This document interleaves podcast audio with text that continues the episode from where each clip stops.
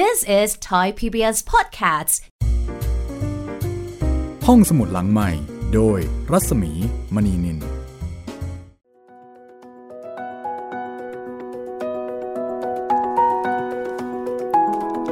สวัสดีค่ะ ต้อนรับคุณผู้ฟังเข้าสู่รายการห้องสมุดหลังไม้นะคะ สวัสดีคุณจิตรินค่ะ สวัสดีพี่หมีครับผม ทักทายคุณฟังนะคะ ไปยังทั่วไทยแล้วก็ทั่วโลกด้วย ที่กำลังรับฟังรายการห้องสมุดหลังไมค์อยู่ในตอนนี้นะคะทักทายคุณผู้ฟังทุกแพลตฟอร์มนะครับ ไม่ว่าจะฟังทางเว็บไซต์ www thai pbs podcast com ทางแอปพลิเคชันไทย PBS Radio ทางพอดแคสต์ห้องสมุดหลังไมค์หรือว่าทาง YouTube Channel Thai PBS Podcast นะครับ ตอนนี้นะคะเราย้ายบ้านมาที่ www.thaipbspodcast.com เต็มตัวแล้ว ครับผม เพราะฉะนั้นการติดตามรับฟังไฟล์ต่างๆนะคะ การรับฟังรายรายการย้อนหลัง ก็ต้องมาที่นี่ ใช่แล้วครับผมค่ะ ก็รู้สึกว่ายังมีคุณผู้ฟังบางท่านอยู่เหมือนกันนะคะ ที่ติดต่อมาทางอินบ็อกซ์ว่าเอ๊ะอยู่ๆเกิดอะไรขึ้นทำไมถึงฟังบางตอนไม่ได้ทำไมถึงขาดหายไป เรื่องของเรื่องก็คือเปลี่ยนมาอยู่ที่เว็บนี้แล้วนั่นเองนะคะ ครับผมย้ายบ้านค่ะ ก็ถ้าท่านไหนที่มีเพื่อน มีครอบครัว มีญาติญาติๆนะคะ ที่รับฟังรายการห้องสมุดหลังใหม่ก็ฝากช่วยบอกต่อด้วยนะคะว่าเราย้ายบ้านมาอยู่ที่ www.thaipbspodcast.com เรียบร้อยแล้วนะคะซึ่งที่นี่ก็สามารถที่จะฟังสดแล้วก็ฟังย้อนหลังได้เหมือนกันใช่ไหมคุณเหมืจิอนตริกันนเปียบเลยครับพี่ น่าจะสะดวกสบายมากกว่าด้วยครับ ตรงไหนคะ ก็มันจะมีหมวดหมู่รายการแบ่งไว้ให้ชัดเจนเลยครับ อย่างห้องสมุดหลังใหม่เนี่ยอยู่ในหมวดของหนังสือเสียงครับผมอ๋อแล้วก็รายการอื่นก็จะแยกให้อย่างชัดเจนเลย อืม ค่ะ ส่วนเรื่องเก่าๆ ก็ยังคงสามารถรับฟังได้ เหมือนเดิมครับนะผมคะรู้สึกว่านวนิยายกำลังภายใน ก็ยังคงเป็นเรื่องในดวงใจของคุณผู้ฟังจำนวนไม่น้อยนะครับแต่เทพอสูรมังกรฟ้าเนี่ยโอ้ถามกันมาเยอะมากเลยฮอตฮิตติดชาร์ตค่ะ กระบี่เยอะยุทธจักรด้วยนะคะ ครับผม กระบี่เยอะยุทธจักรนี่เราเอาขึ้นยังยังครับยังใช่ไหมมีคนถามถึงมาเยอะเหมือนกัน ครับผม ฟังแปดเทพประสูตรมังกรฟ้าไปก่อนละกันนะคะ เอาละค่ะสำหรับในวันนี้ ก็จะเป็นตอนที่นำเบื้องหลังของนวนิยายดังนะคะ เพชรพระอุมามันเล่าให้ฟังค่ะ เพราะว่ามีขอกันมาเยอะนะคะ ว่าอยากฟังเพชรพระอุมา แต่เนื่องจากว่าการฟังเพชรพระอุมาฉบับเต็มๆจริงๆเนี่ยค่อนข้างจะเป็นไปได้ยาก ทั้งในแง่ของเวลาแล้วก็ลิขสิทธิ์ด้วย ก็เลยเอาเรื่องเพชรพระอุมาเนี่ยมาคุยกันกันละกันเนาะครับผม มาเรียกน้ำย่อยสำหรับคนที่ยังไม่ได้อ่าน แล้วก็เอามาเพิ่มอัธรสนะคะ เอามาเติมข้อมูลสำหรับคนที่อ่านแล้ว แต่อาจจะยังไม่ทราบข้อมูลในส่วนนี้ค่ะ เพราะว่าข้อมูลในส่วนนี้ไม่ได้มาจากใครที่ไหนเลย แต่มาจากผู้เขียนนั่นเองค่ะ คือนวนิยายเรื่องนี้นี่ใช้เวลาเขียน 25 ปี แล้วก็เขียนจบเมื่อปี 2533 ก่อนคุณจิตรินจะเกิดเนาะใช่ครับผม เพราะฉะนั้นก็นึกดูแล้วกันนะคะว่า มีนักอ่านที่อ่านเรื่องนี้แล้วเนี่ย มากน้อยขนาดไหน กี่ปีแล้ว แล้วก็มันฮิตขนาดละค่ะ ดังนั้นก็เป็นธรรมดานะคะว่าจะมีคำถามเยอะ เกี่ยวกับเรื่องของตัวละคร เกี่ยวกับเรื่องของข้อมูลบางอย่าง คือมีข้อสงสัยเยอะ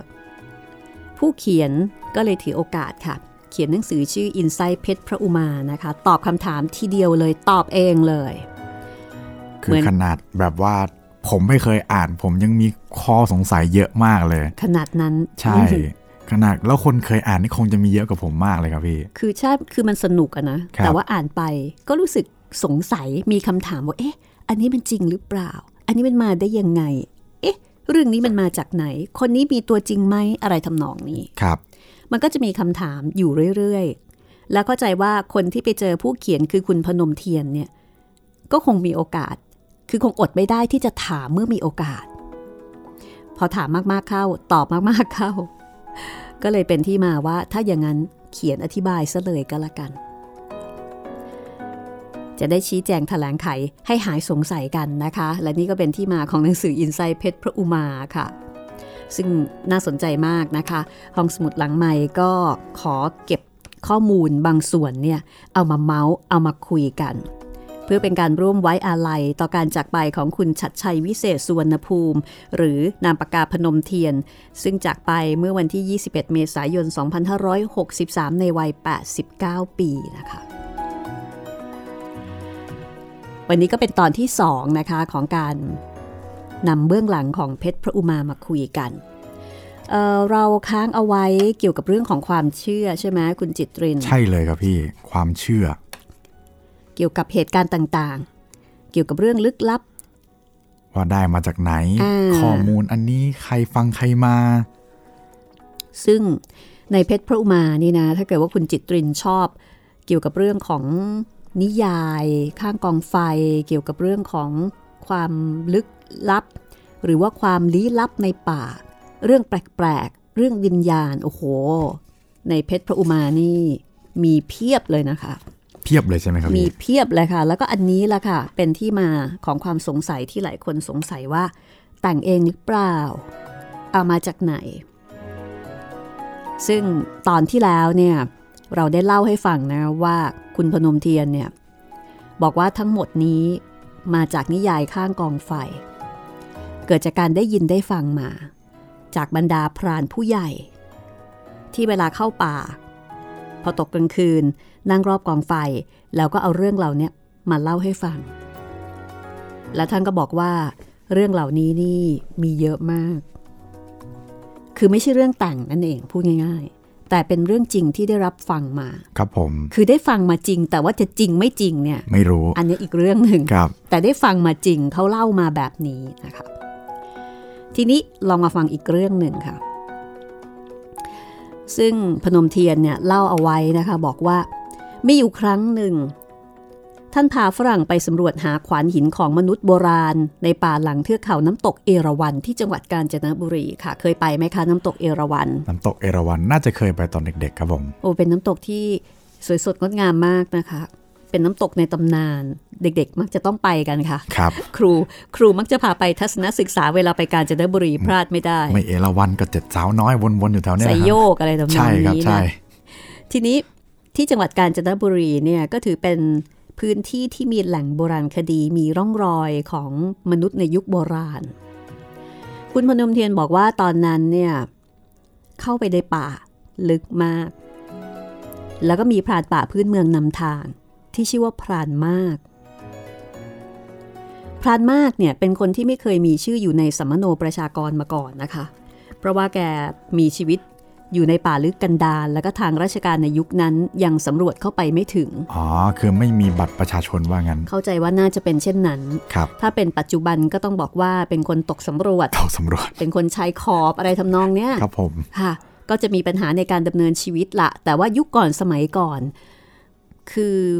ถึงไม่มีชื่อในสมโนประชากรก็อาจจะไม่ได้มีผลอะไรมาก เพราะว่าเขาก็ใช้ชีวิตอยู่ในป่าอ่าก็เป็นพรานนำทาง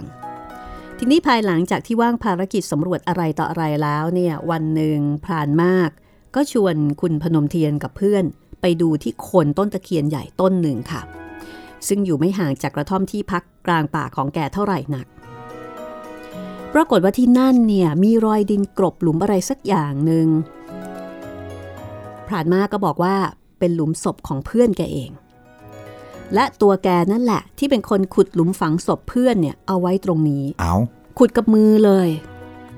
โอ้ ทุกคนก็สงสัยเอ้าอย่างคุณจิตรินว่าแล้วว่าครับเอ๊ะมันเกิดอะไรขึ้นทำไมเพื่อนของแกถึงถึงตายใช่ไหมครับ แล้วทำไมถึงเอามาฝังเอาไว้ตรงนี้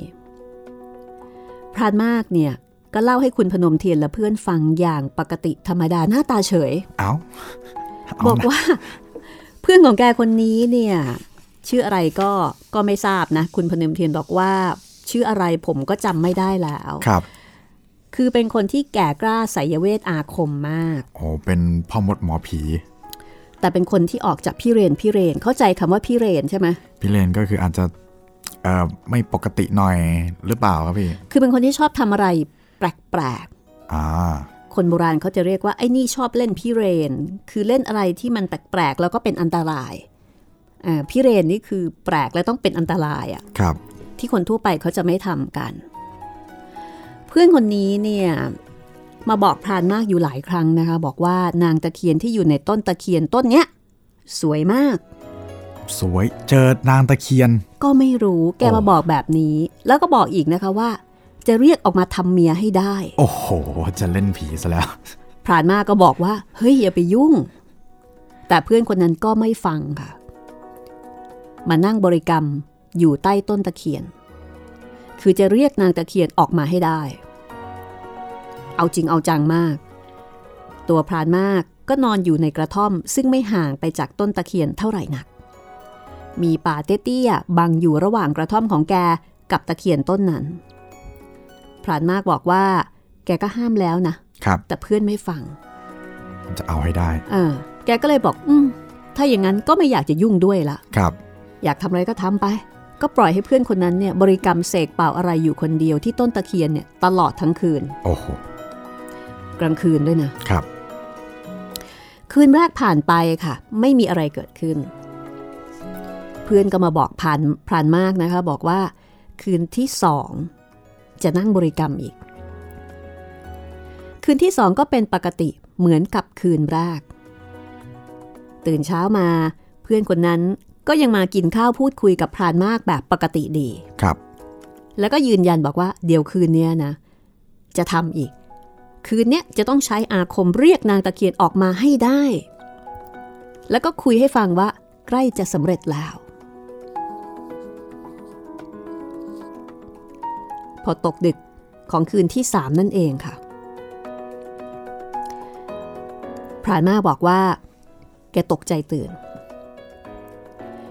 มีเสียงต้นตะเคียนไหวอยู่ครืนโครม มีเสียงต้นไม้สั่นไปหมด ทั้งกิ่งใบทั้งทั้งที่ลมพายุอะไรต่ออะไรเนี่ยไม่มี คือเป็นคืนที่ไม่มีพายุ เป็นคืนที่ไม่มีลม แต่ต้นตะเคียนนี่มันสั่นไหวครืนโครมเขาใช้คำนี้เลยนะคืนโครมเลยเหรอพี่ คือ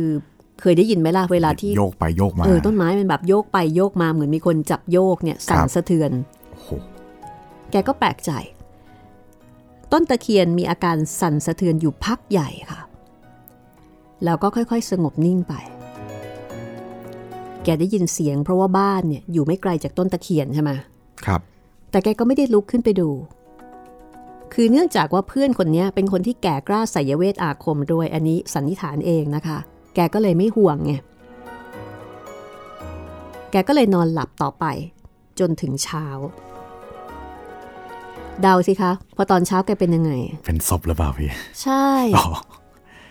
พอเช้าวันรุ่งขึ้นค่ะพรานมากก็ไปที่ตะเคียนต้นนั้น แล้วก็พบว่าเพื่อนของแกเนี่ยนอนตายอยู่แล้วโอ้ไม่ได้ตายเปล่านะคะ ตายแบบทั้งเนื้อทั้งตัวเนี่ยเป็นรอยเขียวๆจ้ำๆเต็มไปหมดเหเลมือนยโดนทุบอย่างนี้แหละครับ อืม เหมือนโดนกระหน่ำตีด้วยไม้โอ้โหคือเขาบอกว่าน่วมไปทั้งตัว คือไม่ได้เป็นรอยเฉยๆนะ แต่ว่าน่วมไปทั้งตัว ครับ พรานมาก็เลยต้องขุดหลุมเพื่อนคนนั้น ฝังใต้ต้นตะเคียนนั่นเองค่ะ อาจจะได้ไปเจอกับเจ้าแม่ตะเคียนจริง ๆ ก็คราวนี้ล่ะครับ คือฝังใต้ต้นนั้นเลย อืมน่าสนใจนะพี่ หรือว่าอาจจะโดนโจรอืมมันก็คิดไปได้นะครับ อืมแต่ว่ามันก็มีเสียงต้นตะเคียนใช่ไหมอ่ามีเสียงต้นตะเคียนที่ไหวสั่นโครมครืน ทั้งทั้งๆที่ไม่มีลมไม่มีพายุ ระหว่างที่เล่าเหตุการณ์เรื่องนี้เนี่ย พนมเทียนเพื่อนแล้วก็พรานมากก็ยืนเล่ากันแบบใต้ตะเคียนใหญ่ต้นนั้นนั่นเอง แล้วก็อยู่ใกล้หลุมฝังศพของเพื่อนคนนั้น เป็นรอยฝังใหม่ ๆ ไม่นานนัก พอถามว่าเหตุการณ์เนี้ยเกิดขึ้นเมื่อไหร่ พรานมากก็บอกว่า โอ้ยสองอาทิตย์ ก่อนที่พวกคุณจะมานี่เอง โอ้โห ไม่นานเลย สดๆเลย ครับ พอนมเทียนบอกว่าผมดูที่ต้นตะเคียนงามต้นนั้น ดูที่หลุมฝังศพ แล้วก็หันมาจ้องหน้าพรานมากผู้เล่า ก็มองไม่เห็นว่า แกจะสร้าง หรือว่ากุเรื่องขึ้นมาเล่าให้ผม และพวกเราอีก3ามสี่คนที่ยืนอยู่ด้วย คือไม่รู้ว่า แกจะกุเรื่องมาเล่าไปทำไม คือพยายามมองหน้าว่าเอ๊ะ มีพิรุธอะไรไหม เอ๊ะจะมาต้มเราหรือเปล่า เออ จะมาเมาส์มาหลอกหรือเปล่า ก็ขี้โม้เปล่าอืมมันไม่มีเหตุผล ครับ ผมฟังแล้วก็มีความรู้สึกที่บอกไม่ถูกอย่างไรพี่กลเหตุการณ์พิลึกพิลึกตอนนี้นะคะ พนมเทียนนำไปเป็นเกร็ดค่ะ เล่าเอาไว้ในเรื่องเพชรพระอุมาด้วย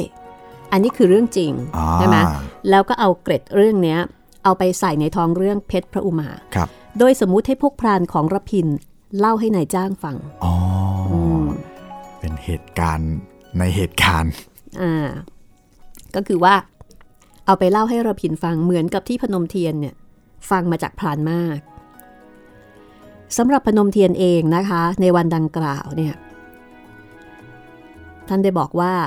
ได้ปรงอนิจจัง สงบจิตแผ่ส่วนกุศลไปให้แก่ร่างที่ถูกฝังนอนอยู่ใต้ต้นตะเคียนนั้น แล้วก็เดินช้าๆ ไม่ให้เป็นที่ผิดสังเกตของพรานมากหรือพวกเพื่อนๆ ที่ร่วมฟังในเหตุการณ์นั้นด้วย จากนั้นค่ะก็เข้าไปที่โคนต้นตะเคียนจนชิด และภาวนาอยู่ในใจตามที่ครูพรานเคยสอนไว้ เป็นคำพูดปนไปกับอัตตะอัตถคาถา อัตตคาถาขออภัย ว่า ศักดิ์สิทธิ์นางไม้ กามาไมหัง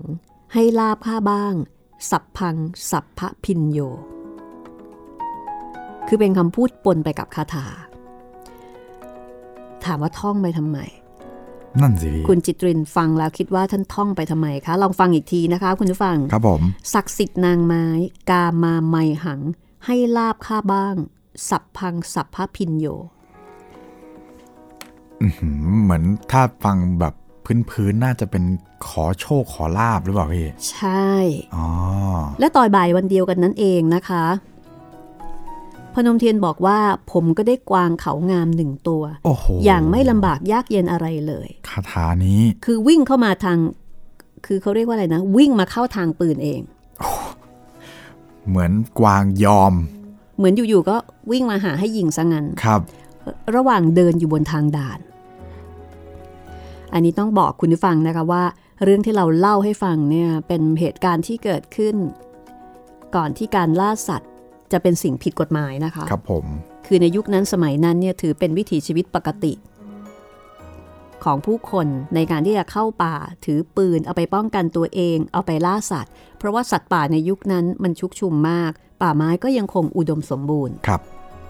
แต่ว่าบริบทนี้ถ้าเป็นปัจจุบันนี่คือแหม ผิดกฎหมาย นอกจากผิดกฎหมายยังผิดแบบถูกประนามถูกประนามอีกด้วยใช่ไหมนะใช่เออแต่ว่าสมัยก่อนเนี่ยมันเป็นอีกแบบหนึ่งเพราะว่าสภาพแวดล้อมมันเป็นอีกแบบหนึ่ง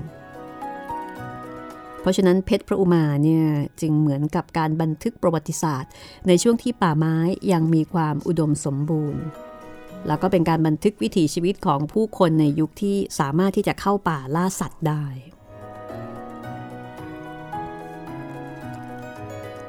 อันนี้ก็เป็นอีกเหตุการณ์หนึ่งนะคะกับเรื่องที่มันเหลือเชื่อ เรื่องที่มันลี้ลับ และบางทีก็หาคำอธิบายอะไรไม่ได้ อาจจะบังเอิญหรือเปล่าเราก็ไม่ทราบ อ่าเราก็ไม่รู้นะ แต่มันก็จะมีเรื่องแบบเนี้ยแล้วก็เป็นเรื่องที่คนก็ชอบฟังด้วยครับ ต่อมาเราจะพูดเรื่องอะไรกันครับพี่ อืม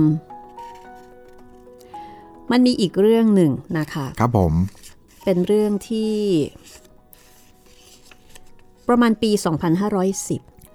2,510 ก็ 50 ปีที่แล้วประมาณ คุณจิตรินอาจจะยังไม่ตายค่ะ จากชาติที่แล้ว อ๋อ ไม่ไม่ทราบเหมือนกันครับพี่ ไม่ใช่ว่ายังไม่เกิดนะ ครับ อาจจะยังไม่ตายชาติที่แล้วเอ่อ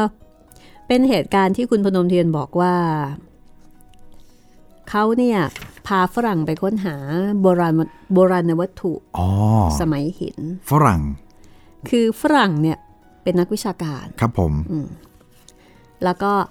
มาชวนให้คุณพนมเทียนเนี่ย เข้าไปในป่า เหมือนกับไปสำรวจแหล่งโบราณคดีอะไรทำนองนั้นครับ แล้วก็ช่วงนั้นเนี่ยก็เกิดเรื่องเกิดเปล่า คุณพนมเทียนบอกว่า ขณะนั้นเป็นปี 2510 ปลายปลายปี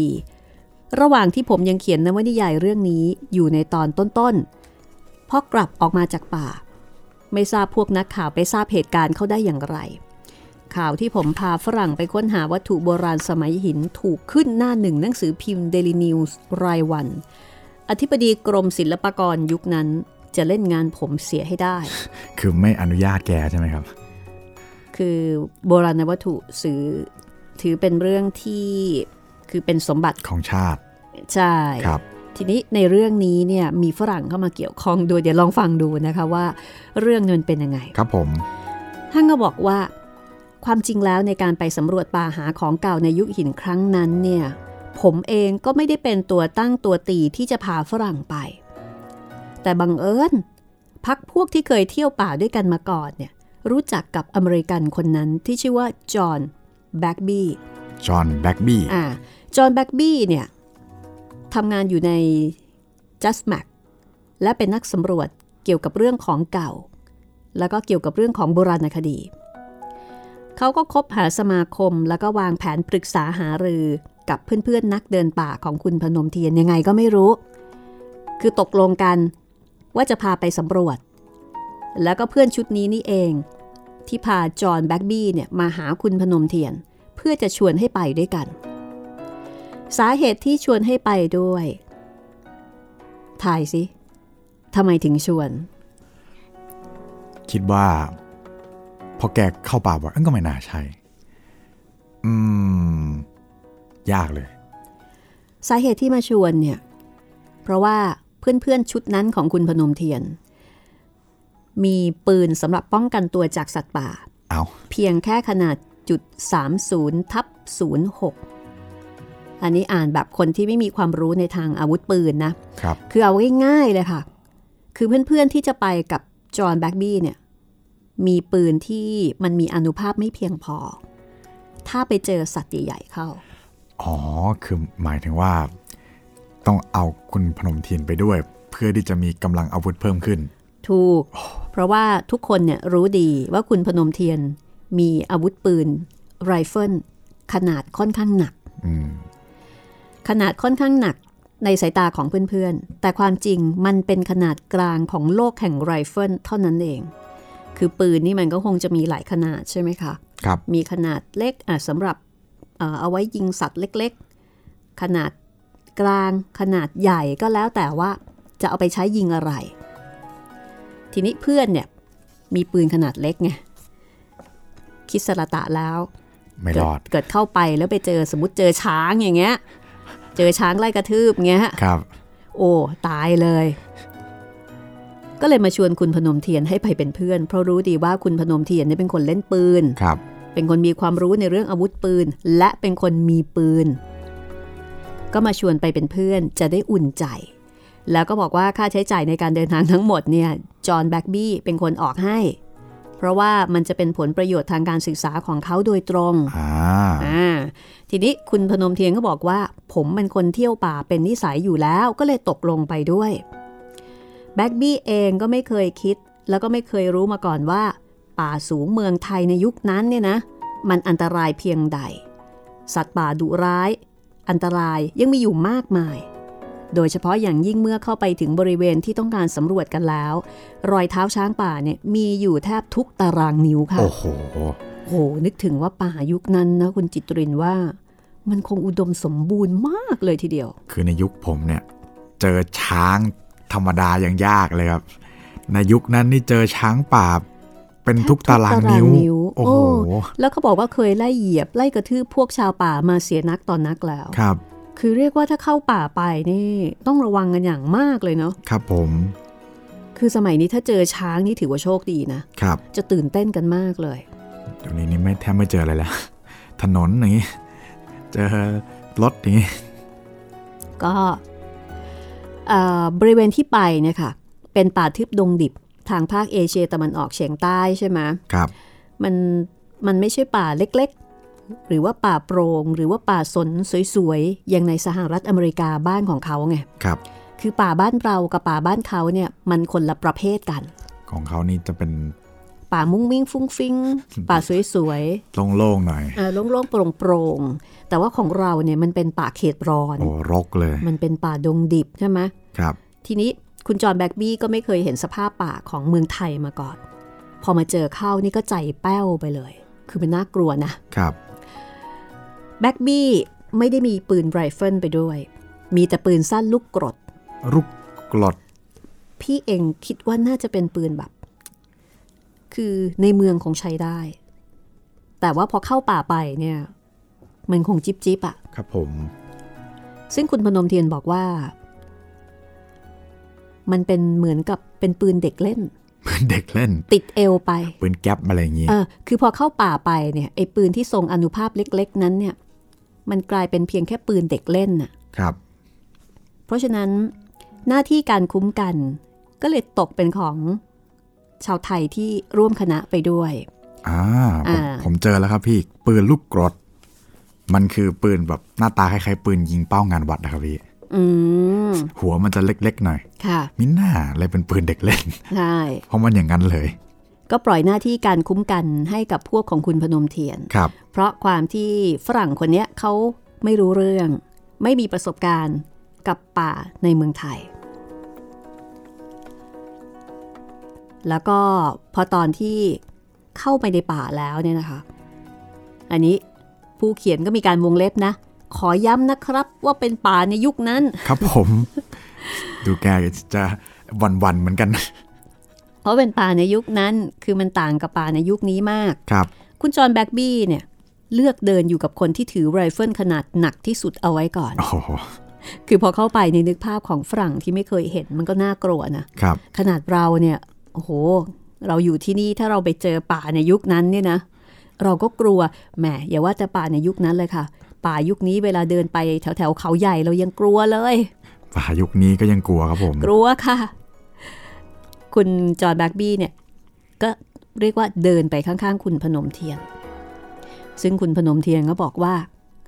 ก็ไม่แน่เหมือนกันว่าเขาจะปลอดภัยได้เพียงไหน ถ้าช้างมันจะไล่กระทืบเขาเข้าจริงๆ เพราะผมตั้งสัตย์ไว้นานแล้ว ตั้งแต่บุกป่าใหม่ ๆ ว่าถ้าไม่จำเป็นจริง ๆ เกี่ยวกับการป้องกันชีวิตตนเองแล้ว ผมจะไม่ยิงช้างเป็นอันขาดอ๋อไม่ยิงช้างนะเอพี่อและผมก็รักษาสัจจะนั้นไว้ได้ เพราะไม่เคยยิงช้างเลยอืมส่วนช้างก็ไม่เคยยุ่งอะไรกับผมผมถือว่าโชคดี ในการไปครั้งนี้นะคะ คุณจอห์นแบ็กบี้นี่ก็ติดหลังคุณพนมเทียนนี่แบบติดหลังแจเลยทีเดียว ระหว่างที่เดินกันอยู่ มีเสียงปล้องไผ่ถูกความร้อนเนี่ยถูกความร้อนของแดดอะค่ะ อยู่ ๆ เหมือนกับมันระเบิดปั้งขึ้นมา เอ้าโอ้อันนี้ไม่เคยเห็นนะครับพี่ คือในป่านี่นะ บางทีมันก็คงจะมีเสียงอะไรแปลก ๆ ที่เกิดจากธรรมชาติใช่ไหมเกิดจากความร้อนจากการขยายตัวอะไรแบบนี้ครับแต่ทีนี้เนื่องจากเวลาไปอยู่ในป่ามันคงเงียบมากอะเนาะครับพอมีเสียงอะไรสักอย่างดังขึ้นมาเนี่ยก็ตกใจ จอห์นแบ็กบี้ก็กระชากปืนพกของเขาออกมาทำท่าเหมือนเตรียมยิงต่อสู้ แล้วก็พุ่งเข้าหาที่กำบังที่หลบตัวเออครับคุณพนมเทียนบอกว่า ผมต้องคว้าแขนเขาไว้ แล้วก็บอกให้ทราบว่า มันเป็นเสียงปล้องไผ่แตก ไม่มีใครดักมาซุ่มโจมตีเราหรอก แล้วก็มารู้ว่าจอห์นแบ็กบี้เนี่ยประสาทเสีย อันนี้น่าสงสารมาก เพราะว่าเขาเคยถูกเวียดกง ดักเล่นงานตอนที่อยู่ในเวียดนาม คือหน้าฉากเนี่ยเขาทำงานเอ่อในนี้บอกว่าทำงาน just mac just mac just mac นี่อะไร เข้าใจว่าน่าจะเป็นเหมือนกับเป็นบริษัทหรือเป็นหน่วยงานอะไรสักอ๋ออย่างหเป็นึ่นงไปไหมได้คะครับคุณพนมเทียนบอกว่า แต่ผมไม่แน่ใจว่าเขาจะเคยเป็นทหารที่สู้รบในเวียดนามมาก่อนหรือเปล่า จากอาการปอดแหกประสาทไม่ดีอย่างนั้น แต่ที่แน่ๆก็คือเขามีงานส่วนตัวพิเศษ ในด้านค้นคว้าของเก่าโบราณในยุคหินแน่ๆ ไม่อย่างนั้นคงไม่ลงทุนมาเดินป่าสำรวจอย่างนี้หรอก อันนี้คุณจิตรินทราบใช่ไหมคะว่า ในสงครามเวียดนามเนี่ยทหารอเมริกันตายไปกันเยอะมาก ใช่ครับ เป็นความพ่ายแพ้ครั้งใหญ่ที่สุดครั้งหนึ่งของสหรัฐ แต่เขาก็ไม่ยอมรับว่าเขาแพ้นะใช่ครับเขาบอกแต่ว่าเขาถอนทัพ แล้วก็ไม่ได้ตายอย่างเดียว มีทหารอเมริกันจำนวนมากที่กลับบ้านมาแล้วเนี่ยอยู่ในสภาพที่ประสาทเสีย ใช่ครับ ประสาทหลอน มันเป็น ผลจากเอ่อผลกระทบหลังสงคราม มันเกิดจากการที่ตอนไปรบเนี่ยอ่าพวกเวียดกง ใช้วิธีรบแบบ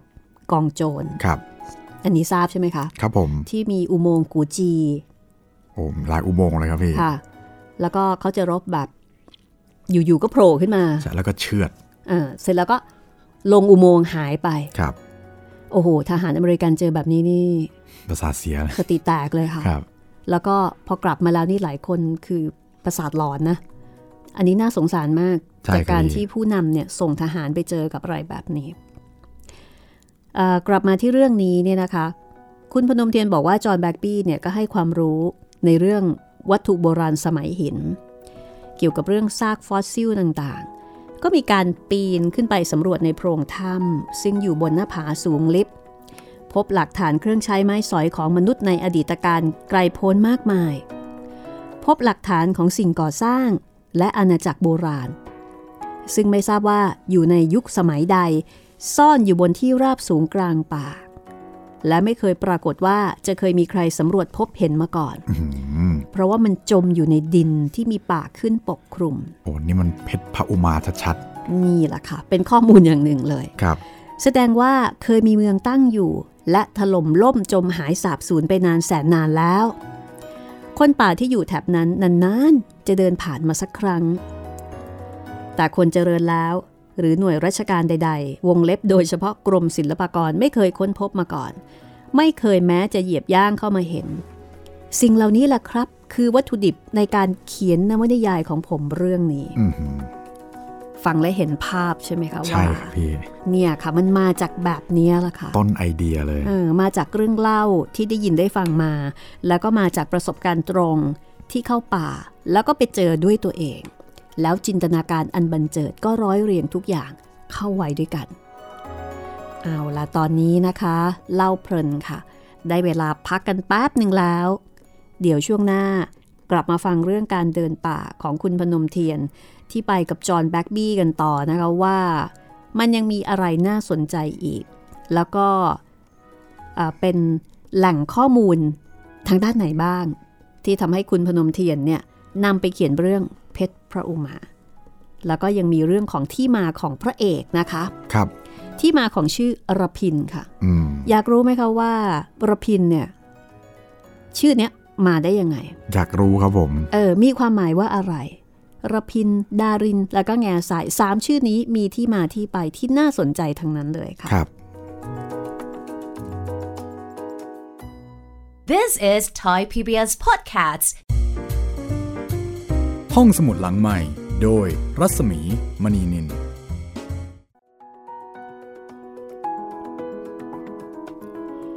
เข้าสู่ช่วงที่2นะคะของห้องสมุดหลังไม้ค่ะ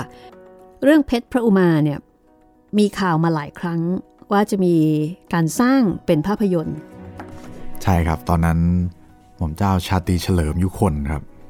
ก็แพลนว่าจะสร้าง แต่ว่าก็ติด ปัญหานู่นปัญหานี่ก็เลยยังไม่ได้ออกมาเป็นรูปเป็นร่างสักที คนก็รอกันนะครับ คือพอมีข่าวบอกว่าจะสร้างจะสร้างเนี่ยบรรดาแฟนแฟนหนังสือเนี่ย ก็แบบโอ้ยมีความหวัง โอ้โหอยากดูวงการภาพยนตร์นี่ตื่นเต้นเลยครับ โอ้โห นี่ถ้าสร้างนะคุณจิตเรนครับ มันจะต้องเป็นหนังอารมณ์แบบอินเดน a โจนส์ใช่ครับพี่ แล้วมันสนุกกว่าเยอะเลยอะครับ แต่ที่สำคัญถ้าสร้างนี่ทุนต้องถึงนะ โอ้โห ทุน ยังคิดอยู่เลยครับโอ้โหมันต้องถึงมากๆเลยอะเพราะว่าใช่เป็นครับเรื่องที่ยิ่งใหญ่แล้วก็ฉากก็ต้องอลังการใช่ไหมใช่ครับ แต่ถ้าเป็นหม่อมเจ้าชาตรีเฉลิมนี่ก็ไว้ใจได้ครับเรื่องทุน แต่ก็แต่ก็ไม่ได้สร้างใช่ครับ แล้วก็เคยได้ยินอีกหลายครั้งเหมือนกันนะคะว่า จะมีคนนำมาทำเป็นภาพยนตร์เนี่ยค่ะครับ ก็หวังว่าอืมในอนาคต อาจจะมีโอกาสนะคะ ที่เราจะได้ชมภาพยนตร์เรื่องเพชรพระอุมา ครับผม นี่ถ้าสร้างนะโหคงจะเป็นซีรีส์มหากาบที่แบบน่าสนใจมาก ถ้ามีคนสร้างนะคะ ครับผม แต่ตอนนี้เราก็สร้างในจินตนาการของเราไปก่อนละกัน ครับ ถ้าเกิดว่าใครสนใจก็ไปหาอ่านดูได้นะคะ จะยืมจากห้องสมุดจะเช่าจากร้านหนังสือหรือว่าจะซื้อสั่งออนไลน์อ่าก็ทำได้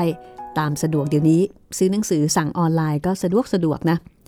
ไม่ต้องไปที่ร้านเองก็ได้ ใช่ครับพี่อ่าอะทีนี้เรามาฟังกันต่อนะคะ กับตอนที่สองค่ะของเบื้องหลังเพชรพระอุมาที่ที่มาของตำนานเรื่องเล่า แล้วก็ที่มาของชื่อตัวละครสำคัญในเรื่องนี้ ซึ่งคนที่ให้ข้อมูลก็คือคุณพนมเทียนค่ะ ใครสนใจนะคะสำหรับเบื้องลึกเบื้องหลัง Insight เพชรพระอุมา มีในหนังสือที่ชื่อว่า Insight เพชรพระอุมานะคะ เล่มที่ดิฉันนำมาเล่าให้คุณได้ฟังเนี่ย คือ Insight เพชรพระอุมาภาคหนึ่งค่ะตีพิมพ์ครั้งแรกนะคะเดี๋ยนะตีพิมพ์ครั้งแรกเนี่ยปี 2552 ค่ะ แล้วก็ฉบับที่ดิฉันมีนี่คือพิมพ์ครั้งที่ 2 ปี 2556 คุณนิพาเผ่าศรีเจริญเป็นบรรณาธิการนะคะ ก็สำหรับคนที่ไม่เคยอ่าน ลองมาอ่านชิมลางดูก่อน อ่านให้เป็นน้ำจิ้มครับ ใช่เรียกน้ำย่อยค่ะเนี่ยแต่สำหรับคนที่อ่านแล้วคุอ่านณเสริมเข้าไป คุณจะก็จะรู้มากขึ้น และครับคุณก็จะเข้าใจมากขึ้น แล้วจะอ่านสนุกคือกลับไปอ่านอีกทีหนึ่งเนี่ยจะสนุกมากขึ้น ทีนี้ กลับมาฟังกันต่อนะคะ กับเรื่องที่เข้าไปในป่า เพราะว่ามีฝรั่งชวน จอห์นแบ็กบี้ แล้วก็ไปเจอเหมือนกับไปเจอซากโบราณสถาน ซึ่งก็ได้กลายมาเป็นหนึ่งในวัตถุดิบในการนำมาเขียนนวนิยายเรื่องเพชรพระอุมา พนมเทียนบอกว่าตอนนั้นพรานที่ชื่อพรานมากอะค่ะ ที่เล่าพรานมากเรื่องเมื่อสักครู่นี้ที่ฟัเนี่งยเพื่อน อ่า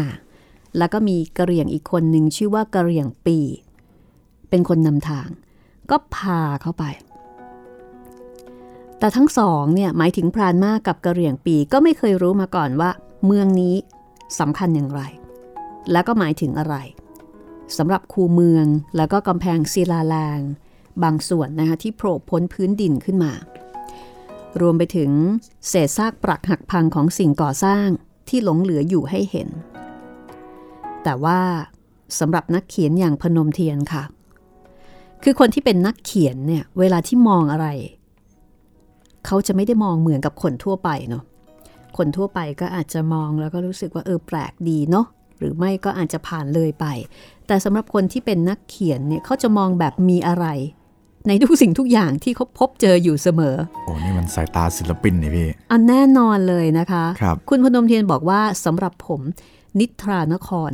ผุดโผล่เป็นเงาขึ้นในห้วงจินตนาการอย่างเงียบอือหือๆคือนิทรานครเนี่ยเป็นเอ่อเป็นชื่อเมืองในเรื่องเพชรพระอุมา ตั้งชื่อได้โรแมนติกมากเลยนะครับ นิทรานคร จินตนาการเกี่ยวกับเรื่องนิทรานครนะคะ ก็ได้ปรากฏขึ้น จากโครงสร้างของเมืองร้างที่ไปค้นพบร่องรอยในป่าลึก ซึ่งไม่เคยมีใครค้นพบ หรือทำเป็นบันทึกหลักฐานไว้ก่อนเลย อันนี้ในฐานะที่ เป็นนักเรียนโบราณคดีมาก่อนนะคะ ก็ไม่อ๋อแน่ใจว่า เอ๊ะอันนี้นี่มันคือเมืองอะไรนะรู้แต่ว่าแถวแถวๆกาญจนบุรีเนี่ยมีแหล่งโบราณคดีทั้งสมัยก่อนประวัติศาสตร์ แล้วก็ทั้งสมัยประวัติศาสตร์หลายที่นะคะที่นั่น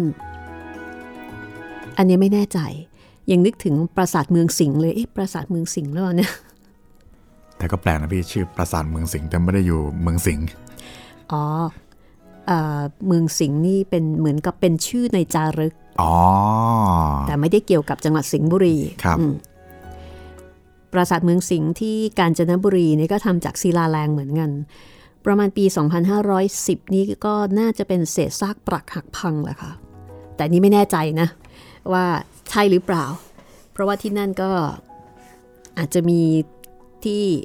เอ่อตกสำรวจหรือยังไงก็ไม่ทราบ แต่ที่แน่ ๆนะคะ คุณพนมเทียนบอกว่าเพื่อนๆของผมที่ไปด้วยกันก็ไม่มีใครสนใจอะไร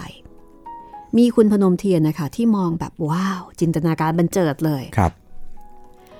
ในขณะที่คุณจอห์นแบ็กบี้ก็เที่ยวเก็บอะไรต่ออะไรไปหลายอย่าง ซึ่งในสายตาของนักเขียน ก็ไม่ได้คิดว่ามันจะมีราคาค่างวดอะไร คือแต่ละคนก็ทำไปตามความสนใจของตัวเองนะคะ พวกนักโบราณคดีก็ เก็บเศษไม้ เก็บเศษไม้ของเรือเก่าแก่โบราณที่เขาเอามีดถากออกมาเป็นแผ่น แค่ฝ่ามือ แล้วก็เก็บหินสีดำๆที่เขาบอกว่าเป็นขวานหิน ของมนุษย์ในยุคหินอ๋อแล้วก็เศษกรวดเศษดินไปอีกถุงใหญ่ คือนักเขียนเนี่ยก็มองแบบสายตาของศิลปินเนาะครับ ในขณะที่คนที่สนใจเรื่องของโบราณวัตถุเขาก็จะมองแล้วก็สนใจอีกเรื่องหนึ่ง ก็สนใจพวกไปคนละทาง หลักฐานทางบอดศาสตร์ ใช่ ซึ่งนักเขียนก็จะรู้สึกว่า มันไม่เห็นจะมีอะไรเลย ก็แค่หินแค่ไม้ เศษไม้เศษหินครับดินอะไรแบบนี้สำหรับเศษไม้ของเรือเก่าแก่โบราณ ที่จอห์นแบ็กบี้เอามีดถากออกไปเป็นแผ่นฝ่ามือเนี่ย คือในสมัยก่อนนู้นนะคะในยุคหิน คนโบราณเนี่ยเขาจะมีความเชื่อในเรื่องของโลกหลังความตาย เวลาที่ตายแล้วเขาจะเอาศพเอ่อใส่เอาไว้ในเรือ แล้วก็เก็บเอาไว้ในถ้ำใส่ไว้ในเรือแล้วเก็บไว้ในถ้คือเรือเนี่ยเป็นเรือที่ขุดมาจากต้นไม้ำอ๋อครับเอาต้นไม้มาขุดเป็นเรือเป็นโรงอะค่ะครับ แล้วก็เอาศพใส่ไว้ในนั้น คือเขาเชื่อว่า คือเชื่อในเรื่องของโลกหลังความตาย แล้วเขาก็จะเอาพวกข้าวของเครื่องใช้ของคนคนนั้นเนี่ยใส่ลงไปด้วย เพราะฉะนั้นแถวแม่ห้องสอน แถวกาญจนบุรีนะคะ แถวเทือกเขาเนี่ยจะเจอโลงศพพวกเนี้ยเยอะจะเจอพอสมควรเลยเขาเรียกว่าโลงผีแมน ชาวบ้านเรียกโลงผีแมน ผีแมน ก็คือเป็นโลงศพครับข้างในก็จะเจอโครงกระดูกของคนอืมแล้วเขาก็จะเก็บเอาไว้ในถ้ำลึก อันนี้ก็เป็นวัฒนธรรมอย่างหนึ่งของผู้คนในยุคก่อนประวัติศาสตร์ ในยุคหิน ส่วนขวานหินหรือว่าเครื่องมือหินเนี่ยคือคนในยุคก่อนโน้นเนี่ยเขาก็ไม่มีเขาคือเขายังไม่สามารถที่จะไม่สามารถที่จะทำมีดใช้เหมือนอย่างในปัจจุบันนะคะ คือยุคก่อนโน้นเลยเนี่ยก็จะเอาหินแล้วก็เลือกพวกหินคมๆ เอามากระเทาะ ริม ให้มันคม แล้วก็เอามาสับ เอามาตัด อาหารการกิน เพราะฉะนั้นถ้าเกิดว่าไปแถวแถวกาญจนบุรี แถวแถวแม่ห้องสอนอะไรแถวเนี้ยเราก็จะเจอเจอพวกขวานหิน หรือว่าพวกเครื่องมือหินเนี่ยได้ไม่ยากเหมือนกัน คือถ้าเกิดไปตามถ้ำนี่นะมีโอกาสที่จะเจอ แต่ว่าในสายตาของคนทั่วไปก็อาจจะมองว่ามันไม่ได้เป็นสิ่งที่มีค่าอะไร แต่ถ้าเกิดเป็นพวกนักโบราณคดีก็จะมีความสนใจมาก พรานมากเนี่ยเรียกแบ็กบี้ว่าฟารังอ๋อไม่ฟาใช่ฝรั่งนะ ฟารัง ออกเสียงว่าฟารัง ซึ่งอันเนี้ยน่าสนใจที่ว่า คุณพนมเทียนบอกว่า แกน่าจะออกเสียงได้ถูกต้องกับความจริงที่สุด เพราะคำนี้เป็นภาษาอิหร่านอ่า หรือพวกเปอร์เชียนที่เรายืมมาใช้คำว่าฝรั่งใช่ไหมครับ ใช่ แล้วคุณพนมเทียนก็สะกดให้ดูนะคะว่า สะกดอย่างนี้ครับ F A ขีด R A N G ซึ่งมันก็น่าจะออกเสียงว่าฟารังมากกว่าฝรั่งที่เราเรียกกัน แต่พรานมากเป็นชาวไทย คือเป็นชาวป่าเมืองการ แกก็ออกเสียงตามประษาชาวป่าของแกอย่างนั้น ซึ่งมันก็มาตรงกับความจริงที่ควรจะเป็นไปได้อย่างไรไม่ทราบ ดังนั้นค่ะตาพรานเท่าบุญคำในเรื่องเพชรพระอุมาของผม จึงเรียกฝรั่งว่าฟารังเหมือนกัน อ๋อ มาจากนี่นี่เองมาจากอันนี้นะคะ ใครที่อ่านแล้ว มาจากพานมาก อ่า พรานมากไปถึงพรานบุญคำซึ่งเป็นพรานคนสำคัญในเรื่องเพชรพระอุมาหลายท่านคงจำได้ พรานบุญคำเนี่ยจะเรียกฝรั่งว่าฟ้ารังอืม ปรากฏว่าไปตรงกับต้นฉบับ ส่วนช้างค่ะอ่าชาวกะเหรี่ยงที่พูดไทยหรือว่าชาวป่าเมืองการจะเรียกว่าซ้างซ้างใช้สอดโซ่ครับไม่ใช่ชอช้าง ดังนั้นนะคะพรานพื้นเมืองบางคนของรพินเนี่ยจึงเรียกสัตว์ชนิดนี้ว่าสางซ้างคุณพนมเทียนก็บอกว่าเอ่อ บางคนที่อ่านหนังสือเนี่ยเดี๋ยวอาจจะเข้าใจผิดว่าแผนกพิสูจน์อักษรตรวจผิด หรือว่าใช้คำผิด ความจริงมันเป็นเจตนาจงใจของผู้เขียนเรื่อง ที่จะให้ตัวละครบางตัวออกเสียงคำบางคำเช่นนั้นอืมแต่ถ้าผิดนี่ก็ผิดทั้งเล่มเลยนะครับไอ้คำว่าซ้างหรือฟารังน่ะอ่าท่านก็บอกว่าไม่ได้เขียนผิดนะ อันนี้ครับจงใจ ถ้าเขียนว่าฝรั่งนี่ผิด คือผิดไปจากคำเรียกขานครับ ในส่วนของเศษไม้จากเรือที่แบ็กบี้ถากเอาไป คุณพนมเทียนก็บอกว่าผมมารู้ภายหลังจากนั้น ว่าเขาได้ส่งเข้าไปตรวจสอบด้วยระบบชาโคเทส หาอายุของมัน คือในการหาอายุของโบราณวัตถุเนี่ยเขาจะมีการเอา เอา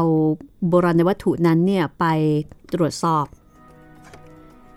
ด้วยวิธีที่เรียกว่าคาร์บอน 14 หรือว่าคาร์บอน 14 เพื่อที่เหมือนกับหาไอ้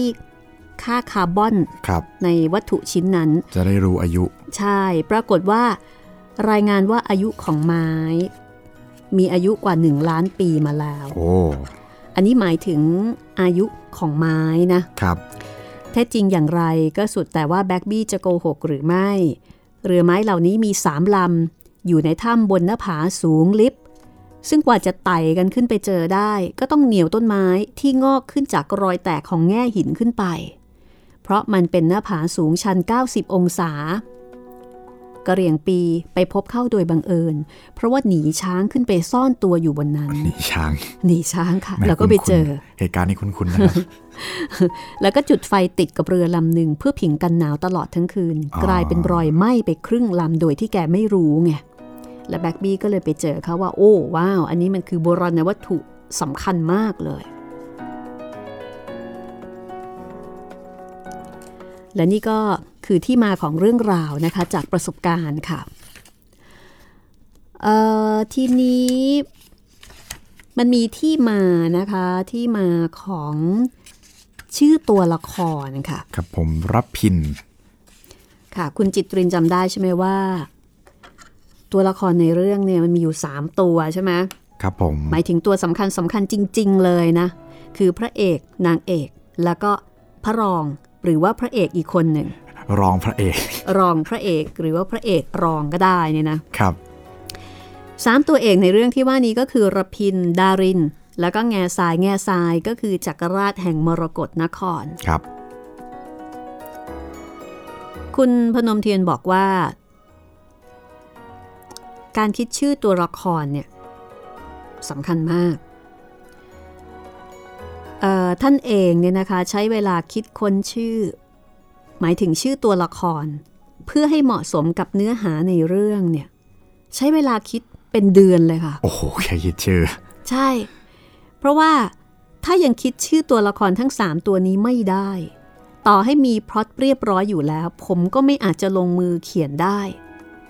ส่วนนักเขียนคนอื่นๆ เขาจะเป็นเหมือนผมหรือไม่ผมไม่ทราบคือเหมือนกับว่าถ้าคิดชื่อไม่ออกเนี่ยนะ จะไม่เริ่ม เริ่มไม่ได้อืมให้เขียนไปก่อนแล้วใส่ชื่อทีหลังนี่ไม่ได้ แล้วก็ที่สำคัญสมัยก่อนนี่เป็นการเขียนแบบ เขียนไปเลยอะไม่ได้เขียนในคอมพิวเตอร์เหมือนอย่างเดี๋ยวนี้นะอ๋อลงหมึกเลยใช่ไหมครับใช้วิธีพิมพ์ดีดค่ะ อ๋อพิมพ์ดีด คุณพนมเทียนเนี่ยคือพิมพ์ดีดโอ้โหอันนี้แบบ นับถือนักเขียนในยุคนั้นมากนะ เพราะว่าพิมพ์ดีดนี่คือ คือมันพิมพ์ไปเลยอะค่ะ แล้วถ้าผิดเนี่ย ขึ้นใหม่เลยป่ะพี่ คือไม่แน่ใจว่าในสมัยนั้นเวลาผิดเขาทำยังไงเขาจะใช้ ไม่รู้ว่าลิควิดมีหรือยังเนาะครับ หรือว่าถ้าไม่มีไอตัวลบคำผิดเนี่ย สมัยก่อนเขาก็จะต้องเอามีดปลายแหลมๆอะค่ะมาขูดขูดขูดขูดออกอ๋อแล้วก็พิมพ์ทับไปใหม่ อันนี้ไม่แน่ใจว่าเวลาแก้คำผิดเป็นยังไง แต่ที่แน่ ๆ ก็คือว่า การแก้คำผิดเนี่ย มันไม่ใช่เรื่องง่ายเหมือนเวลาที่เราแบบ delete อะหรือว่าเรา backspace อะไรเงี้ยไม่ใช่ไงครับ เพราะฉะนั้นนักเขียนแต่ก่อนนี่สมาธิต้องดีจริง ๆนะคะ ต้องมั่นใจจริง ๆ พิมพ์โป๊ะโป๊ะโป๊ะโป๊ะไปเลย ดังนั้นการคิดชื่อก็เป็นอุปสรรคอย่างหนึ่ง คือเป็นเป็นสิ่งที่ถ้ายังคิดไม่ออกเนี่ยไปต่อไม่ได้ คุณพนมเทียนก็บอกว่า อย่างตัวพระเอกของเรื่องนะคะ คือคุณประพินไพรวันเนี่ยที่มาก็คือ พระเอกของเรื่องเป็นพรานป่า ซึ่งมีการศึกษาดีมาก่อน มีความสามารถในการเดินป่า แล้วก็การยิงปืนมาก มีลักษณะที่แข็งกร้าว แต่ซ่อนความอ่อนโยนโรแมนติกมาก ๆ เอาไว้ลึกซึ้งเป็นคนดีมีศีลธรรม มีมนุษยธรรม มีจริยธรรม แม้ว่าภายนอกเนี่ยจะดูเป็นคนกล้าวกระด้างเถื่อนๆแล้วก็เห็นแก่ตัว แต่ว่าจริง ๆ แล้วเขาเขาเป็นคนดี แต่เป็นคนดีที่ไม่วางตัวว่าเป็นคนดี คือมันจะมีแบบคนที่ชอบทำตัวเป็นคนดี แต่จริง ๆ แล้วไม่ได้ดีอะเรียกว่าปักพวกปากใจไม่ตรงกัน วินยูชนจำปลอมอะไรอย่างเงี้ยไงครับใช่ไหมในหนังจีนเนี่ย แต่ว่ารพินเนี่ยก็เป็นคนที่ทำตัวเหมือนกับฉันไม่ได้เป็นคนดีอะไรนะ แต่จริงๆก็เป็นคนดีเอ่อในส่วนของรูปร่าง คุณพนมเทียนบอกว่ารูปร่างของพระเอกคนเนี้ยจะต้องไม่ใช่คนสูงใหญ่ตระหง่านเงื้อมอย่างพระเอกในฝันทั่วไปอืมลักษณะของเขาจะต้องคันค้านกับบุคลิกความสามารถประจำตัว คือจะต้องให้มันคอนทราสต์กันครับกับความเก่งของเขา ดังนั้นค่ะ ก็เลยเป็นที่มาว่าทำไมระพินไพรวันในเรื่องนี้เนี่ย เป็นพรานก็จริง แต่เป็นคนที่มีขนาดร่างกายกระทัดรัด ปราดเปรียว คล่องแคล่ว แต่ก็ไม่ถึงกับรูปร่างเล็กแบบบางจนเกินไป เป็นคนเก่งกล้าสามารถมีฝีมือพร้อม แล้วก็มีจิตใจอย่างลูกผู้ชายที่แท้จริง เขาไม่จำเป็นจะต้องมีรูปร่าง อันสูงใหญ่สง่างามอะไรนัก แต่จะต้องมีลักษณะพิเศษอะไรที่โดดเด่นออกมา โดยเฉพาะเมื่ออยู่ในหน้าที่การงานของเขา คุณคิดว่าประพินนี่หล่อไหมคุณจิตริน ผมคิดว่า ดูดีระดับหนึ่งแต่ไม่ได้หล่อเฟี้ยวเป็นพระเอก ใช่ คุณพนมเทียนบอกว่ารูปไม่หล่อแต่ถ้าพิษให้ลึกเขาจะเก๋ผิดให้ลึก หล่อพิษ มีเสน่ห์ซ่อนอยู่เร้นลึก ซึ่งต้องอาศัยเวลาใกล้ชิดไปนานๆ จึงจะแลเห็น คือเป็นคนมีเสน่ห์แบบที่ต้องรู้จัก คือเขาก็คิดบุคลิกก่อนนะ จากนั้นก็คิดมาถึงชื่อว่า บุคลิกแบบเนี้ยก็จะต้องมีชื่อที่ฟังดูแล้ว ไม่เหี้ยมหานดุดันแข็งแกร่งอะไรนัก ชื่อของเขาจะต้องแปลก และก็ควรจะต้องฟังรื่นหูน่าเรียกขาน ถ้านับเรื่องแปลกนี่ผมว่าประสบความสำเร็จแล้วครับ ชื่อระพินเนี่ยนะ คือมันมันเป็นชื่อที่ไม่ได้ยินในไม่ได้เป็นชื่อทั่วไป ใช่ครับ แล้วก็ควรจะฟังรื่นหู ฟังครั้งแรกก็รู้ว่าอ่อนโยน คือเขาตั้งใจที่จะให้ชื่อเนี่ยมีความอ่อนโยนเพื่อที่จะไปคล้ายๆกับ ให้มันขัดกับบุคลิกตัวละอ่าครให้มันไปขัดกับบุคลิกที่ดูเป็นพราน แล้วก็ดูเป็นคนที่แบบว่าออกเหี้ยมเหี้ยมๆห้าวห้าวๆกร้าวกร้าวๆอะไรแบบเนี้ยครับ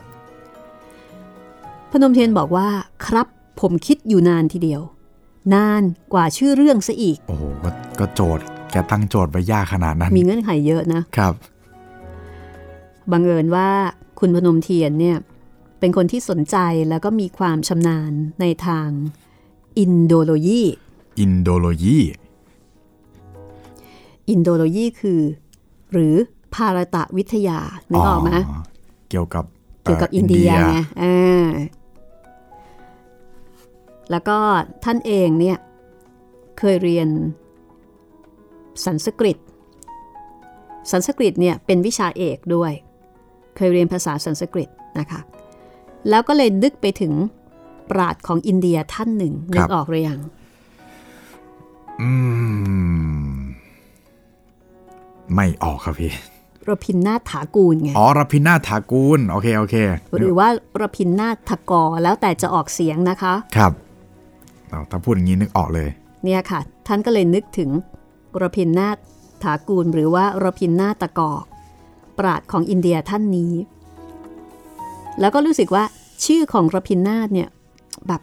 ฟังแล้วอ่อนโยนอะครับสนอหู ก็เลยเอามาวิเคราะห์ตามหลักภาษาศาสตร์ ว่ารพิน มาจากคำว่าระพีอืมระพี แปลว่าดวงตะวัน หรือพระอาทิตย์ ย้อนกลับไปเป็นสันสกฤตดั้งเดิมประพินก็คือตะวัน หรือดวงอาทิตย์นั่นเอง ความหมายแข็งมากคือหมายถึงพระอาทิตย์ แต่เสียงที่ออกเนี่ยมันอ่อนโยน ก็เลยรู้สึกว่าแหมปิ๊งเลย จอมพรานผู้นี้ควรจะชื่อว่าระพิน ได้ชื่อละ มาถึงนามสกุล ในเมื่อเป็นพรานบุกบันอยู่แต่ในป่าในเขา ก็ควรจะมีชื่อสกุลไปในทางป่าดงพงไพร ไพรก็คือป่า วัน วันในที่นี้คือวอแหวนไม่หันอากาศรอลิงยอยักษ์กรัน วันนี่คือเถาวัน ก็คือ คล้ายๆแบบเป็นป่าเป็นดงเลยนามสกุลเนี่ยคือป่าดงพงไพรนั่นเองครับ นี่เองนะคะจึงเป็นที่มาของชื่อระพินไพรวันค่ะ ซึ่งพนมเทียนบอกว่าระพินไพรวันจึงมีที่มาดังได้อธิบายมาดังนี้ ใช้เวลาคิดเสียแทบตาย กว่าจะปรงใจลงไปได้ และนี่คือชื่อที่หนึ่งโอ้โห แค่ชื่อแรก ชื่อที่หนึ่งยังมีชื่อของดาริน ครับผม นางเอกใช่ไหมพระเอกได้ละ ทีนี้ก็ต้องมาคิดชื่อนางเอก แล้วก็มาคิดชื่อพระเอกคนที่สองคือแง่สายโอ้โหแง่สายนี่น่าจะคิดยากเนาะโอ้แง่สายนี่ไม่รู้ไปเคยได้ยินมา ไม่เคยเลยครับพี่ คิดว่าน่าจะเป็นแบบตอนแรกคิดว่าน่าจะเป็นกะเหรี่ยงอะไรอย่างนี้ หรือว่าชาวเผ่าชาวเขาอะไรอย่างเงี้ยครับ พี่ก็เคยสงสัยชื่อระพินนี่ไม่เคยสงสัยอ๋อแต่สงสัยชื่อแง่สายว่าเอ๊ะแกไปเอาชื่อนี้มาจากไหนครับ ฟังดูมันแปลกมันดูลึกลับดี แต่วันเนี้ยเวลาหมดแล้วล่ะค่ะอ๋อครับผม ก็คงจะต้องเป็นตอนหน้านะคะเรามาฟังที่มาของชื่อดาริน ชื่อนางเอก ที่สวย เย่อหยิ่ง แต่ก็เป็นคนใจดี ขี้สงสาร ฉลาดเฉียบคม อ่อนหวาน แล้วก็เจ้าแง่แสนงอนด้วย ชื่อดาริน หมายความว่าอย่างไร ชื่อแง่ทรายมีที่มาจากไหนนะคะ ติดตามได้ กับตอนต่อไป เบื้องหลังเพชรพระอุมาจากหนังสือ i n s i ซต์เพชรพระอุมานะคะ วันนี้ก็คงจะต้องลาคุณผู้ฟังไปก่อนค่ะ สวัสดีครับ สวัสดีค่ะ This is Thai PBS Podcasts. ห้องสมุดหลังใหม่ โดยรัศมีมณีนิน